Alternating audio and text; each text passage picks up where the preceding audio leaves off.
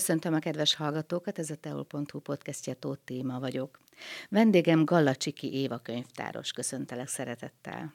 Szia, köszönöm, hogy itt lehetek. Mai témánk a Márton nap. Hogy alakult ki ez az ünnep? Mi a története? Márton napot középkor óta ünnepeljük. Azt lehet róla tudni, hogy Szent Márton püspökhöz köthető. Ő 316-ban született Pannonia provinciában. Édesapja római előjáró volt, ő pedig katonának állt részben apai nyomásnak köszönhetően, és nagyrészt külföldön, Franciaország területén állomásozott a légióval, és egy téli estén így történt meg az az esemény, hogy egy koldus érkezett a város falaihoz, élelmet kért, a többi katona kinevette, ő azonban félbevágta a köpenyét és átadta a koldusnak, majd pedig éjszaka álmában megjelent neki Krisztus, rajta az ő által adományozott köpeny, és ehhez az eseményhez köthető az ő megtérése. Innentől kezdve leszerelt a katonai szolgálatból, megkeresztelkedett, és Isten szolgájává vált. Azt kell róla tudni, hogy nagyon szerényen, szerzetesi körülmények között élt, szinte remetei elvonulásban, de mindig segített a rászorulókon, a, a szegényeken, és már a katonai szolgálat alatt is a kapott zsoldot odatta a szűkölködőknek, ezt követően pedig vándorolt, és Franciaország egyik városkájába élve az ottani püspök éppen meghalt. Befogadták Mártont, és mivel annyira szerették, és annyira jó lelkű volt, így őt szerették volna püspöknek. Ő azonban ezt a megtiszteltetést nem vállalta, úgy gondolta, hogy ez túl nagy feladat számára, ezért elbújt a Libaolban, a falu népe keresni kezdte, és végül is a libáknak a gágogása elárulta őt, és megtalálták, és püspökké szentelték, és itt maradt haláláig, itt tevékenykedett püspökként. Magyarországon a Mártonnapi kultusz már Szent István idejében is élt, mert Szent István zászlajaira felfestette Szent Márton képét, hogy megsegítse őt a csatáiban, és innentől kezdve Szűz Márián kívül Szent Mártont is a patronusnak tekinthetjük, és nem véletlen, hiszen nem csak Magyarországon, de Kárpát-medencében is több templomban, oltáron megjelenik az alakja, valamint több róla elnevezett templom is megtalálható Magyarországon. És hogy jött ez a Márton nap? Miért ünneplik? A Márton nap ugye egyrészt az ő tisztelete miatt azt kell róla tudni, hogy még életében javasolták szenti avatását. Ez nagyon ritka volt abban az időszakban, de nyilván, ha az életútját tekintjük, akkor ez érthető. Egyrészt ezért ünnepeljük, másrészt ő még a pásztoroknak a védőszentje is, ugyanis Márton a legenda szerint az egyik Jóász csordájában valamilyen vész pusztított, ő pedig bement imádkozni Szent Mártonhoz, hogy segítse meg, ne pusztuljon el a, csorda, és álmában megjelent neki és egy nyírfa veszőt, nyírfa ágat adott át, és azt mondta, hogy ezzel kell megveszőzni az állatokat, és ez megvédi őket a rontástól. És akkor innentől kezdve ünnepeljük a Márton napot ennek kapcsán, valamint egy gazdasági vonala is van. Ugye a nyáron felhízott libaállományt ekkor ritkították, a tömött libák ekkor már fogyaszthatóak voltak, és ezért vágták ezt le, valamint a számadásnak az ideje is volt ez, és a pásztorokat a gazdák ekkor fizették ki, és ajándékban még plusznak a járandóság mellett kaptak egy tömött libát is, amit ugye elfogyasztottak és levágtak. Ez gyakorlatilag nem egy magyar ünnep, ugye? Németországból jött át, ha jól tudom. Igen, az óvodákban is megjelenő népszokás, néphitű az úgynevezett lampionos felvonulás.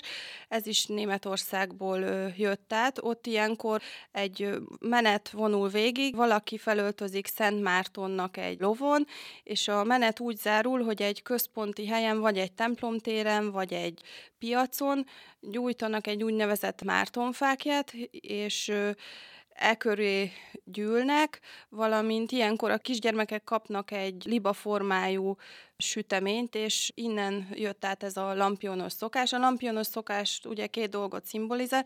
Egyrészt a fényt, mint előzi a, a sötétséget, és a jó, jó cselekedetekre utal, másrészt pedig ugye annak idején hát nyilván a keresték gyertyákkal a Mártont, aki libaolba bújt.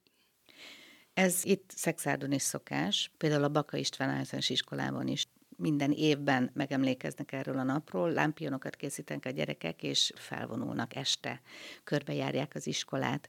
Ez más iskolákban is szokás itt Szexádon?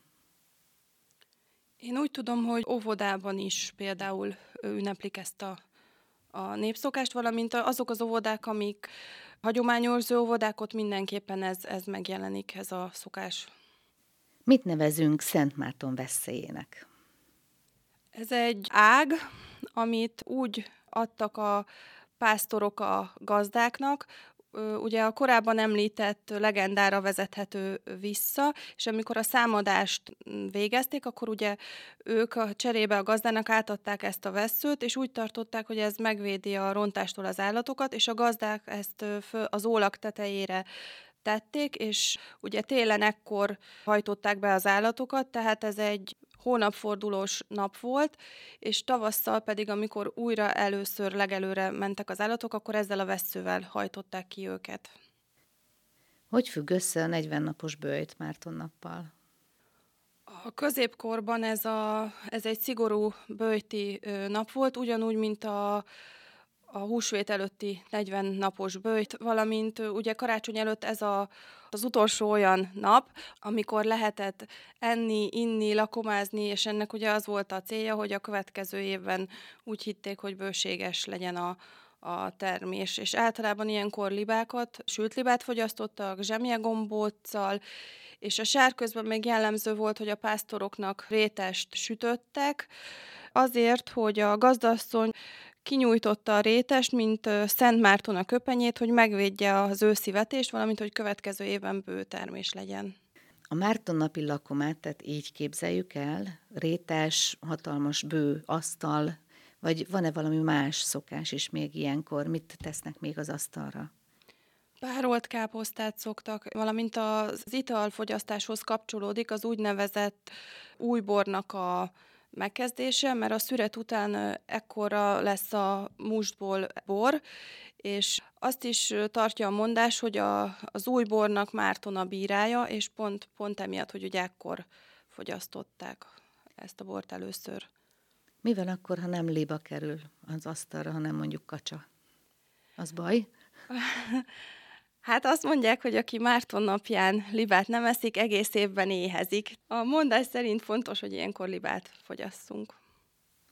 Márton napját időjósláshoz is kötik, vajon miért?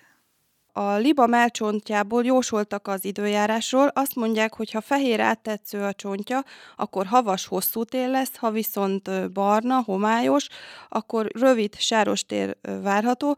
Régen Apácai Csere János is feljegyzett különböző Mártonnapi időjáráshoz kapcsolódó megfigyeléseket. Ilyen például az, ha Mártonkor a lúdi égen jár, akkor karácsonykor sárban poroszkál, ha Márton fehér lovon jön, enyhe lesz a tél, ha barnán, akkor kemény tél várható. Ezek a népi megfigyelések, amik az időjáráshoz kapcsolódnak. Milyen más szokások kötődnek még Márton naphoz? Minden ország máshogy ünnepli a Márton napot, ugye Magyarországon ez a lampionos felvonulás, libafogyasztás, valamint a német nyelvterülettel közös a lampionozás, ami, ami közös, de például Belgium egy részén a gyerekek ilyenkor kapnak mogyorót, narancsot, mandarint, ez kicsit hasonlít a mi Mikulás ünnepségünkhöz, valamint Portugáliában ilyenkor sült gesztenyét tesznek, és egyfajta portugál bort fogyasztanak. Lengyelországban szintén nagy felvonulások vannak, ünnepségekkel emlékeznek meg szintén, és ilyenkor egy különleges vajas kiflit sütnek, amit csak ezen a napon fogyasztanak, ennek az az érdekessége. Vannak-e olyan irodalmi művek, amelyben megjelennek a Márton napi szokások, vagy maga a Márton nap?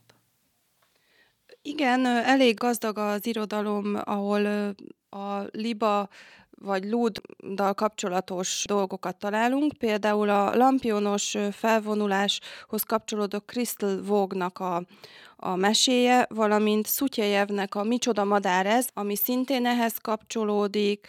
A magyar vonatkozásban Mészői Miklósnak a Dínom Dánom Lakoma című írása, akkor a talán sokak által ismert iskolában is tanult Vörös Sándor libapék, Osváth Erzsébet eltörött a libalába, és Benedek Elegnek is van a Galamb, a Réce, meg a Lúd egy rövid tanulságos mese.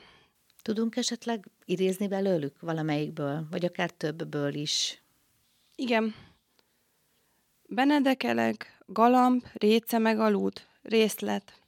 Van bor, van bor, Megörül a réce is az elkezdett hápogni hangosan. Csak csapra, csak csapra. Mindjárt csapra is verték a hordót, a lúd meg kinyújtotta hosszú nyakat, s nagyokat kiáltott. Igyunk, igyunk, igyunk, itt a vége, fuss el vége. Krisztvog, a lampionos felvonulás. A csipkebogyó tündér, a gesztenye tündér, a szedel tündér is keményen dolgozik összel de azért vidámságra is jut idő. Olykor-olykor összegyűrnek egy nagy odvasfánál, meghányják vetik az erdőben történteket. Eleinte csak beszélgetnek, később már játszanak, énekelnek. Mindegyik tündérnek elő kell állni egy műsorszámmal vagy találós kérdéssel. A lampionvirág tündérre került sor, nagyon ideges lett, de egyszer csak szélesen elvigyorodott, mintha ragyogó dolog ötlet volna eszébe. Javaslom, hogy tartsunk őszi felvonulást. Én szívesen megszervezem, mindenki kap egy lampiont a kezébe, és a lampionok világítani fognak. A tündérek döbben tekintettel néztek. Ha valamit el kell kerülni, az a tűz. Nem, nem, nem gyújtunk tüzet a lampionokban, hanem majd a Szent János bogarakat kérjük meg, hogy ők világítsanak, mondta a kis lampionvirág tündér. Most már mindenkinek tetszett az ötlet. A Szent János bogarak boldogan segítettek, így másnap alkonyatkor a tündérek megtartották a lampionos felvonulás. Csodálatos látvány volt, színes levélszőnyegen. Az emberek, akik akkor véletlenül épp az erdőben járták, azt hitték, hogy az őszi avar világít aznap. Azóta is emlegetik az őszi erdőben sétálók azt a napot. Ez aranyos volt. Mészői Miklós, dínom-dánom lakoma. Egyszer a gazda elment a boltba gyertyáért. Senki más nem maradt otthon, csak az állatok. A galamb, a gúnár meg a kácsa. Hát, amint elmúlt az idő, az állatok nagyon elunták magukat, s erősen megéheztek. Sem ennivalót, sem innivalót nem találtak az udvaron. No gondolták, majd ők segítenek magukon. Szépen odatotyogtak a konyhajtóhoz, hogy beljebb kerüljenek, de az ajtó zárva volt. Oda ballagtak a kamraajtóhoz, az is csukva volt. A galamb felröppent az ablakpárkányra, de bizony az sem volt nyitva. Mit csináljunk? Egyszer csak észrevették, hogy a kácsa eltűnt. Hát ez meg hol lehet? Kácsa, kácsa, pogácsa, kácsa, kácsa, pogácsa. A kácsa nyomban ott termett. Hol voltál? kérdezték. Pincében. Mit láttál? Sötétet. Mi van a sötétben? Hordó. Mi van a hordóban? Azt már nem tudom, mondta a kácsa. Ha jól tudom, a vesző átadásához kapcsolódik egy irodalmi mű is. Feljegyeztek régebben egy rigmust, amit elmondtak, amikor átadták. Elhoztuk Szent Márpont püspök veszőjét. Úgy szaporodjanak a sertések, mint ennek ahány ága boga van. A borra is áldomást mondtak. A következő áldomás hangzott el. Tisza Duna minden habja, ízes halát bőven adja, erdeinkben őzdámvadak seregenként tanyázzanak. Nagyon szépen köszönöm, hogy eljöttél, köszönöm ezt a sok információt. Szerintem sokan nem is tudják ezt Márton napról, amit most beszélgettünk ebben a pár percben. Köszönöm, hogy itt voltál. Köszönöm, hogy itt lehettem. Kedves hallgatóink, önök Gallacsiki Évát hallották. Viszont hallásra!